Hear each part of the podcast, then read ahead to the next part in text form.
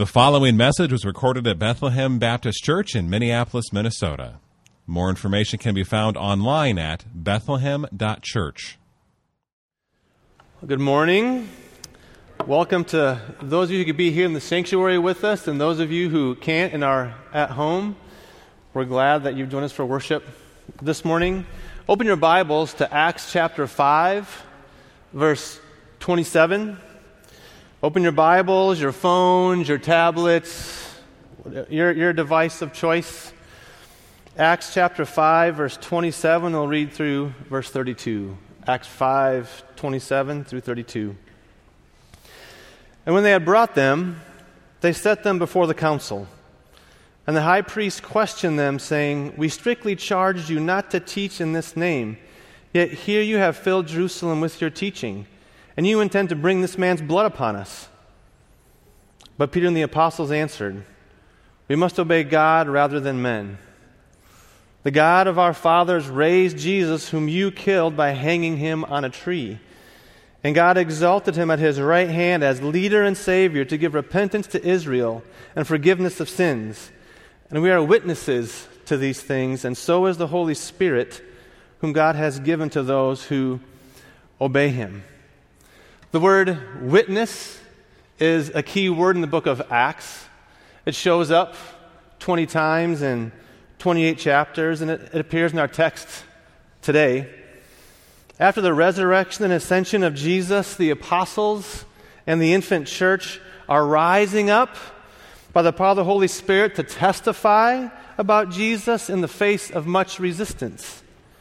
In last week's text with Pastor Ken, we saw apostles arrested for a second time, a miraculous angelic release from prison, and their stop at the temple to keep teaching about Jesus, this outlawed message. So to no surprise, they are arrested again. They're being questioned by the religious rulers. These Jewish leaders called the Sanhedrin were the high council of Jerusalem, the highest court in the land, the people of Israel, and they governed religious and political issues that Rome didn't want to mess with, that Rome didn't want to deal with. So the apostles now are before the Sanhedrin fielding questions and accusations. And here's where we're going this morning. One, we'll just walk through the text and let it unfold and see what's happening here. Two, briefly consider our witness in light of the apostles' witness. And three, fix our eyes on Jesus. He is the exalted one, and the exalted one is who we will focus on this morning. Let's pray. Father, we need your help. We're always in need of your help, and you're always giving help. So, Father, at this time, in this moment, I pray that you would give us light that we can see. I pray that you would warm our hearts, that we would believe what we are seeing and be led to worship you from what we are seeing. You strengthen our hands to walk in what we are seeing. So, Lord, do a work by your Spirit in us this morning, I pray in Jesus' name, amen. So at the core of our passage, the high priest is making a two-part accusation, and the apostles are giving a two-part answer. Look at verse 28. Accusation number one, "We strictly charged you not to teach in this name, yet here you have filled Jerusalem with your teaching." Accusation number two, "You intend to bring this man's blood upon us." And the apostles' response. Response to accusation number one, "We must obey God rather than men." Response to accusation two, "The God of our fathers raised Jesus, whom you killed by hanging him on a tree, but God exalted him at his right hand as leader and savior to give repentance to Israel and forgiveness of sins." To see this more clearly, we'll break it down into its smaller parts. Accusation one, "We strictly charged you not to teach in this name, yet here you have filled Jerusalem with your teaching. You have disobeyed us." The apostles' response, "We must obey God rather than men." As often happens, those who oppose Jesus tend to undermine their own efforts, undermine themselves. Here, the high priest and his accusation that the apostles filled Jerusalem with their teaching unwittingly became a witness to the apostolic success. In chapter 4, Peter and John were arrested, told to stop speaking about Jesus. The believers came together and prayed for boldness to keep speaking about Jesus, and the high priest just testified. That's exactly what happened. Their prayer for boldness had great effect. The followers of Jesus were bold all over the place, and the city was saturated with the message about Jesus. The apostles' response, we must obey God rather than men. For our kids, my voice, my wife's voice carries more weight than other people's voices. We're the parents. Our voices have a unique authority that others don't. Our kids can distinguish our voice from other voices. When there's mixed messages, they know which voice to follow. In John 10:27, Jesus expresses something similar when he says, "My sheep hear my voice. I know them, and they follow me." To use a different analogy, there's a chain of command, and God is at the top. If the senior commander tells us to speak about Jesus, and the junior commanders tell us to be silent about Jesus, the choice is obvious. And what's also obvious is the junior commanders are insubordinate. And that's what the apostles are saying here in their response. They're not just saying, we are obeying God. They are saying the Sanhedrin is not. It's the Sanhedrin that's actually disobedient, not us. Not only are we obligated to obey God, deep down, it's really what we want. Obedience to Him is what makes us happy. 1 John 5:3 says that God's commands are not burdensome. And here's the reason why. Since God is a creator, what He commands is in line with who He made us to be and what He made the world to be. When we disobey, we're living against the grain of who we really are and what the world really is, and it goes poorly. He knows how we work best, and His commands are like an owner's manual, instruction on how to live freely within who He's made us to be. Frogs were made to leap, and frogs enjoy leaping. Humans were made for holiness, and humans enjoy holiness. The devil can deceive us into thinking unholiness will make us happier, but that empty promise is a road to ruin. Freedom is not the absence of boundaries.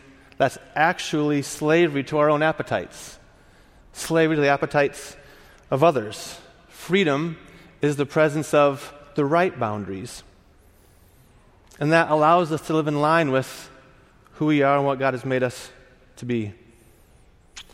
From obedience to here, a second accusation. The high priest says, you intend to bring this man's blood upon us.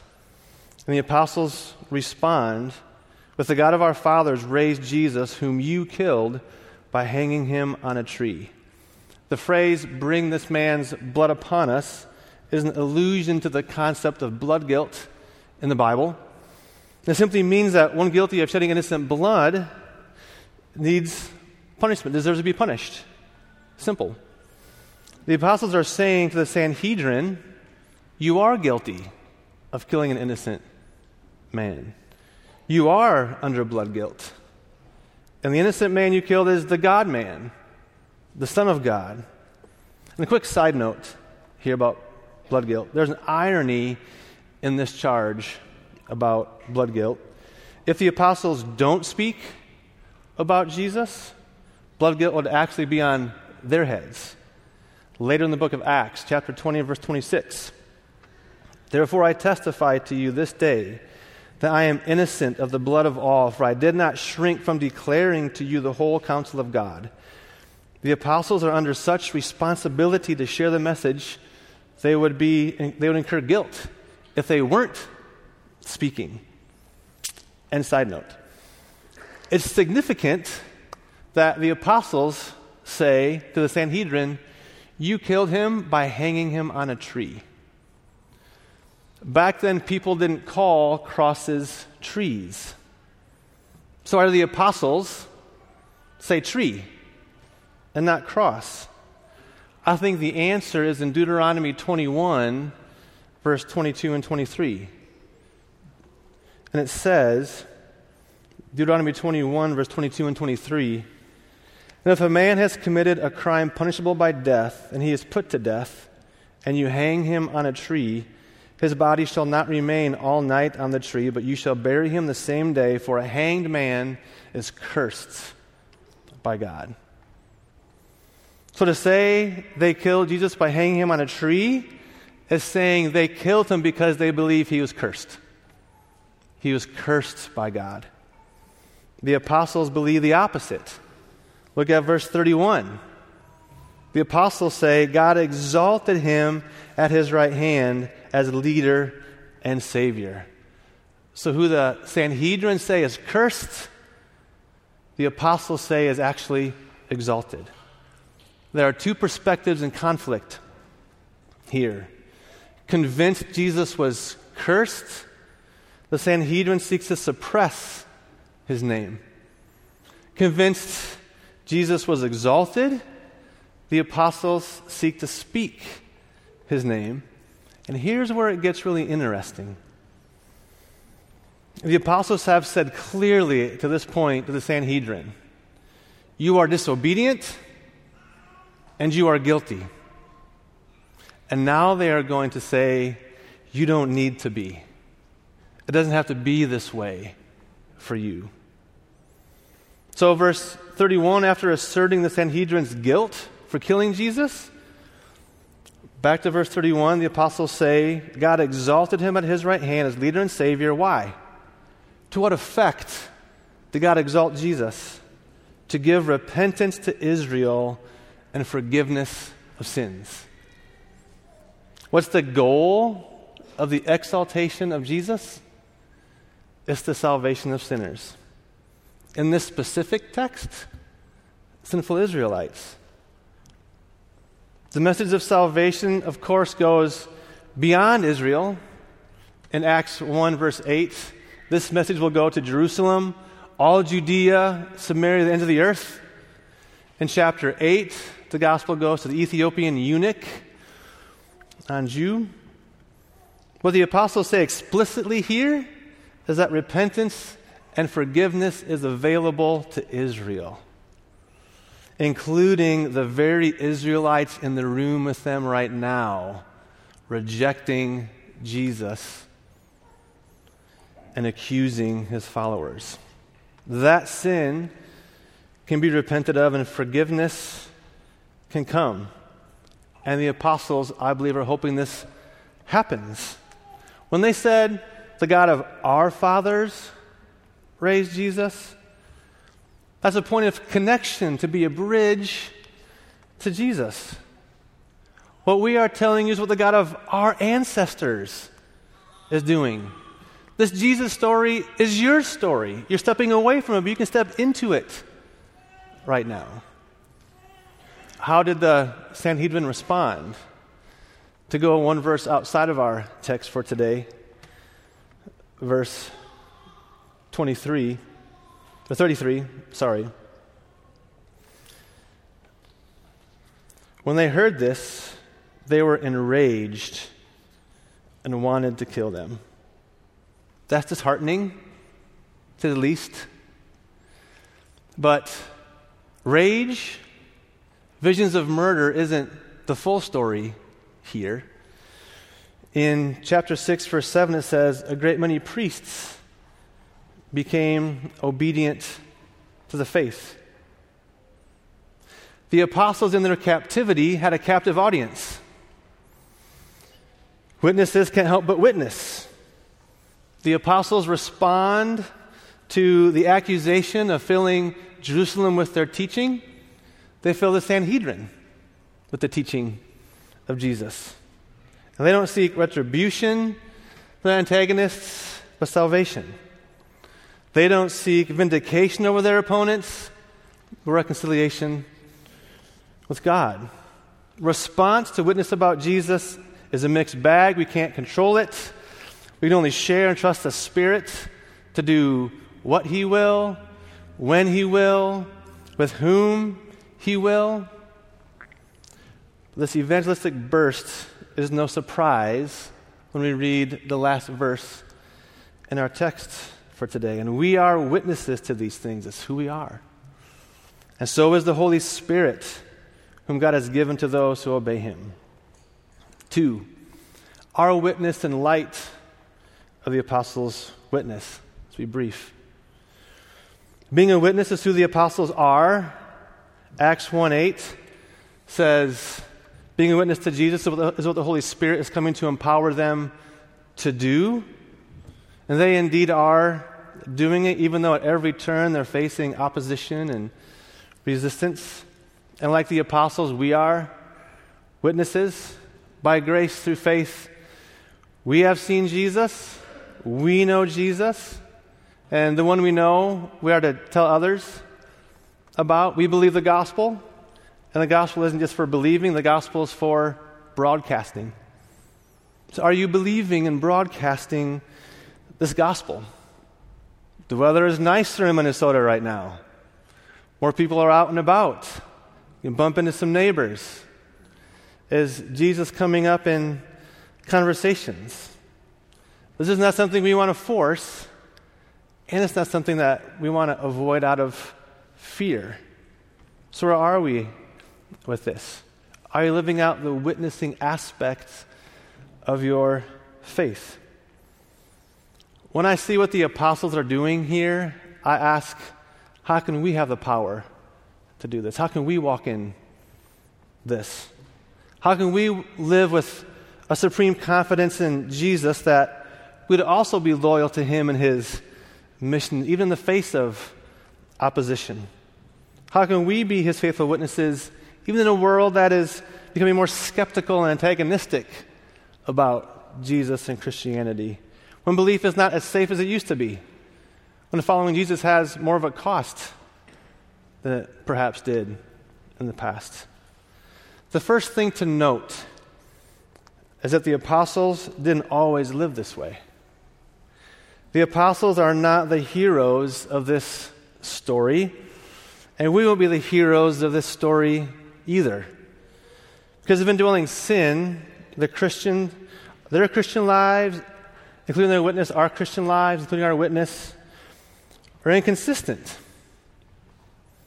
When Jesus was being harassed by the high priest near the time of His crucifixion, the apostles did more backsliding than speaking with boldness. While Jesus was on trial, Peter denied Him 3 times, not even knowing Jesus. He was the anti-witness at that moment. Jesus, however, is the hero of the story. He is the one that was always appropriately and lovingly bold. When we shrink back or we chicken out, His boldness is our boldness by union with Him. When we are overly bold, perhaps foolishly more combative than conciliatory than we should be, conceited rather than humble, His gentleness, His humility is counted as our humility and gentleness. None of our screw-ups have the power to condemn us. But Jesus is not only our source of forgiveness when we fail as witnesses, He is also our source of power to bear good fruit as witnesses. Point 3, fixing our eyes on Jesus. Did you know that the gospel is the power of God that saves you, and it's also the power of God that strengthens you? Pastor Ken mentioned this in his sermon last week. 1, the gospel saves. Romans 1:16, I'm not ashamed of the gospel because it's the power of God for salvation to everyone who believes, the Jew first and also the Greek. The gospel is the power of God to enter the Christian life. The gospel is also the power of God to continue on and to grow in the Christian life. The end part of Romans 16:25. Now to him who's able to strengthen you according to my gospel and the preaching of Jesus Christ. Knowing the gospel, meditating on the personal work of Jesus strengthens us for the life here now. The gospel is the engine that powers us to run on the tracks of God's commands. We don't just believe the gospel, then leave the gospel and go to something else. We believe the gospel, keep growing in our depth of understanding in the gospel while we keep learning more things in addition to the gospel. So our power to proclaim Jesus will come from believing the Jesus we proclaim. Believing the message of the gospel is what will empower us to share the message of the gospel. We will tell others that Jesus is their leader and savior when we understand that he first leads and saves us. So we'll look more closely at Jesus as leader and savior with two hopes this morning. That if you're not a Christian, you'd hear this with faith and be saved. And if you are a Christian, you'd be strengthened to live as a Christian, especially in your witness of this Christ. First, Jesus as leader. We're back to obedience for a moment. We all obey something, whether it's our appetites, except before, traffic laws, family culture, etc. The only question is what we obey is worthy of our allegiance, whether or not what we obey is worthy of our allegiance. And in Jesus, we find an authority that we find nowhere else. No one else taught like Jesus. Matthew 7:29. The crowds were astonished at his teaching, for he was teaching them as one who had authority, not like their scribes. No one did miracles like Jesus. When he calmed the storm, the apostles were filled with fear and said to one another, "Who then is this, that even the wind and the sea obey him?" No one died and was raised like Jesus. A Roman centurion who was so captured by the uniqueness and power of Jesus' death on the cross said, "Surely, truly, this was the Son of God." And of course, his resurrection is proof that he is God's anointed. Jesus is the leader with the authority that deserves our allegiance. And here's how knowledge of that, of Jesus as leader, strengthens us. There will come a time when the leadership of Jesus is acknowledged by all. Every knee will bow, every tongue will confess that he is Lord. Everyone will bow down to his authority. And through the gospel, Jesus is not just the leader, Jesus is our leader. Jesus is for us. We belong to him. He belongs to us. Knowing the ruler of the cosmos is using his vast resources on our behalf gives us confidence to witness and anything he's calling us to do. With Jesus as our leader, we have the guidance and resources that we need. Before moving on, I need to make an important distinction. In Christianity, obedience is a response, not a cause. In Christianity, obedience is a response and not a cause. Obedience to Jesus is a response to his love for us. It's not the cause of his love for us. I love my kids not because they obey. I love my kids because they're my kids. And God does the same, only way better. He loves us not because we obey, but because he adopted us, and we are his kids. When we disobey, his love drives him to discipline us, to correct us, but not disown us. So our salvation does not flow out of our obedience flows out of our salvation. Jesus becomes our leader if he is first our Savior. Jesus is your Savior. My first stint in full-time vocational ministry I was on staff with the Navigators at Iowa State. Yep, Richard Daniels was a student at the time. And Ron Shimkus was a long-time staff. He was in his 60s. Had a breakfast with Ron. Said, Ron, what's kept you going all these years? Why are you still walking with Jesus? And he quoted to me John 6:68 through 69. This says, Lord, to whom shall we go? You have the words of eternal life. And we have believed and have come to know that you are the Holy One of God. No shiny new toy on the one hand. No threat on the other hand. Has the power to dislodge commitment to Jesus when we remember that he alone has the words of eternal life. There's no one else that takes us there. There's nowhere else that we can go. What is this eternal life? It is at least two things. One, a new home, and two, being at home with God.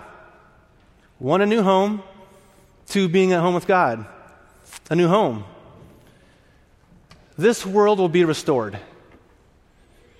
God is doing a work to restore this world. In the new heavens, new earth, there are no tears, there is no pain, there are no strained relationships. No one is dissatisfied. Everyone's cup is full. It's not the return to a Stone Age paradise. It's the movement toward the Garden City, the New Jerusalem. Culture and nature and wonderful harmony together. It's paradise. In this paradise, number two, at home with God. We will enjoy the ever-expanding capacity to experience more and more and more the glow of the glory of God and be satisfied. And we don't just enjoy the glow of this glory at a distance, like seeing a lion at a zoo with a fence and a big gap between us. We enjoy this glow, this glory in the warmth of relationship with God. Revelation 21:3. Behold, the dwelling place of God is with man. He will dwell with them, and they will be his people, and God himself will be with them as their God. A glory of eternal life is escape from wrath and torment and punishment that our sin deserves, and deliverance to this forever paradise. But the headline glory, this eternal life, is a forever nearness with the one that we esteem most. As Martyn Lloyd-Jones has said, Christ's death does not just get us right with the law, it puts us right with the person. And remembering and believing this is what propels us in our Christian life, in our witness, and walking with Jesus. One of our greatest fears in identifying with Jesus or talking about him, one of our greatest fears, period, is rejection. But when you understand that the one that you esteem most, the one that saw you at your worst, and yet because of his great love, still decided to rescue you, still wanted to draw you near, still wanted to draw you and never let you go, never forsake you, you have the resilience to face rejection from anyone else. It can still hurt, but it can't destroy you. What melts the fear of rejection is the assurance of acceptance, and we have that in Christ. Being called a bad name can't crush us, and being called a good name cannot complete us, because we have a better name than either of those that Jesus has given us that defines us. There is no redefining what Jesus defines. It's settled. We are his beloved, and he will never leave us or forsake us.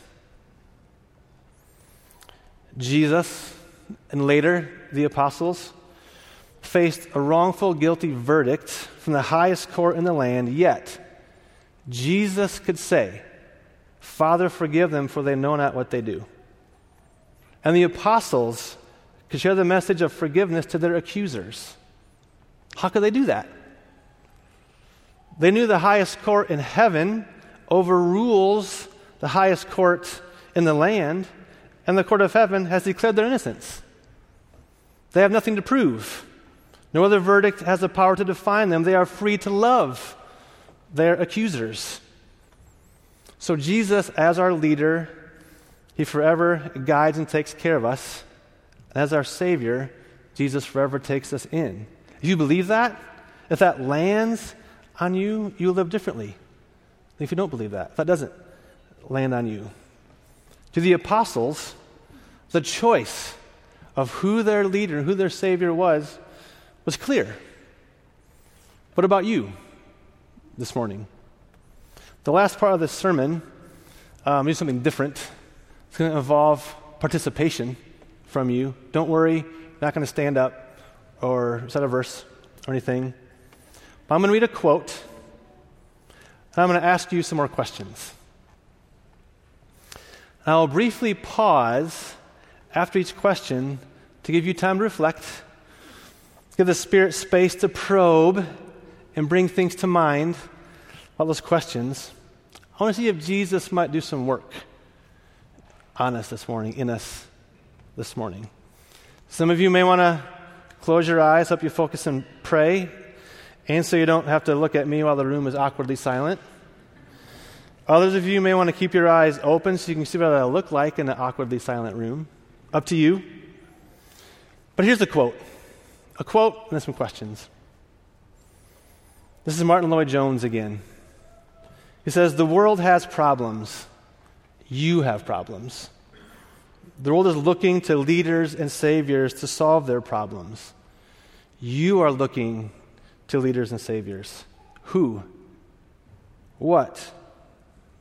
Who and what is highly exalted in your eyes? Is it Jesus? When Jesus is not the one you are turning to, you are not yet to the depths of your problem. When Jesus is the one you are not turning to, you are not yet to the depths of your problem." I'm going to give a series of questions here and brief comment and then pause.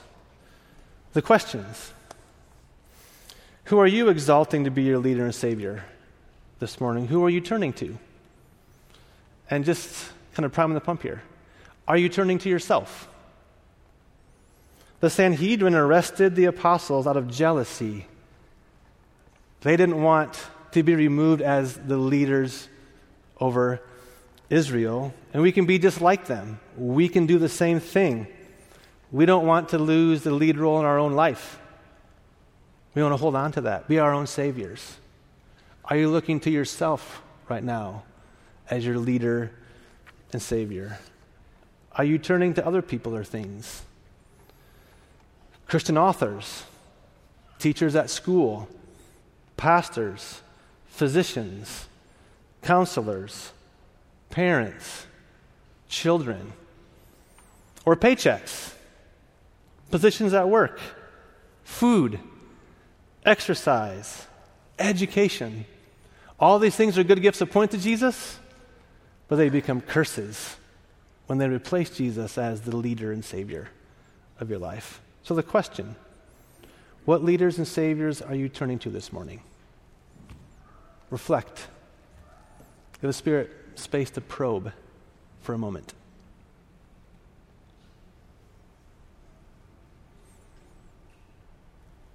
The Sanhedrin's jealousy blinded them to Jesus.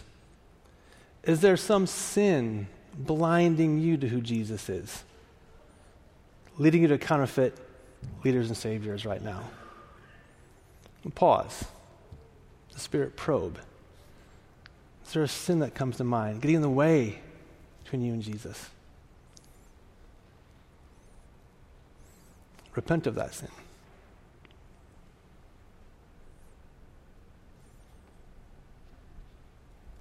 Lastly, some of you came in struggling this morning, and some of you came in doing okay or doing well. I think many of us came in as a mix of both of those things. And two questions. one, where are you resisting Jesus' leadership in your life? Or resisting his saving work? Where are you resisting Jesus' leadership in your life and his saving work?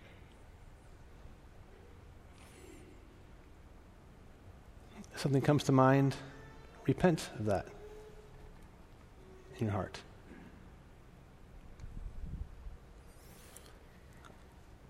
On the other side, where do you see grace in your life?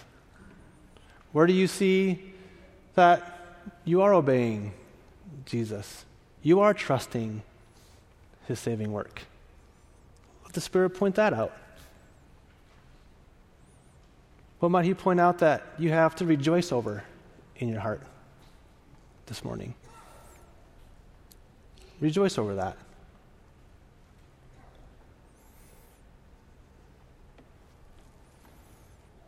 To close, Jesus is the exalted one.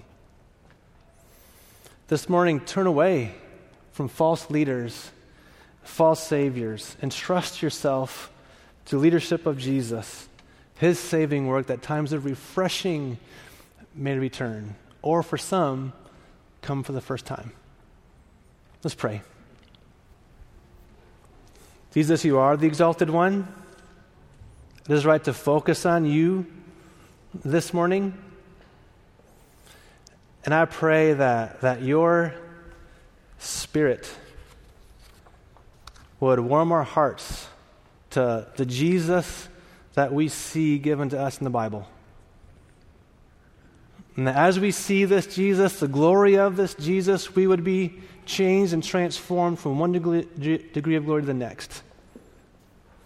Father, come. As we sing, may we sing to this Jesus. In his name we pray. Amen. Thank you for listening to this message from Bethlehem Baptist Church in Minneapolis, Minnesota. Feel free to make copies of this message to give to others, but please do not charge for these copies or alter their content in any way without written permission from Bethlehem Baptist Church. For more information, we invite you to visit us online at bethlehem.church.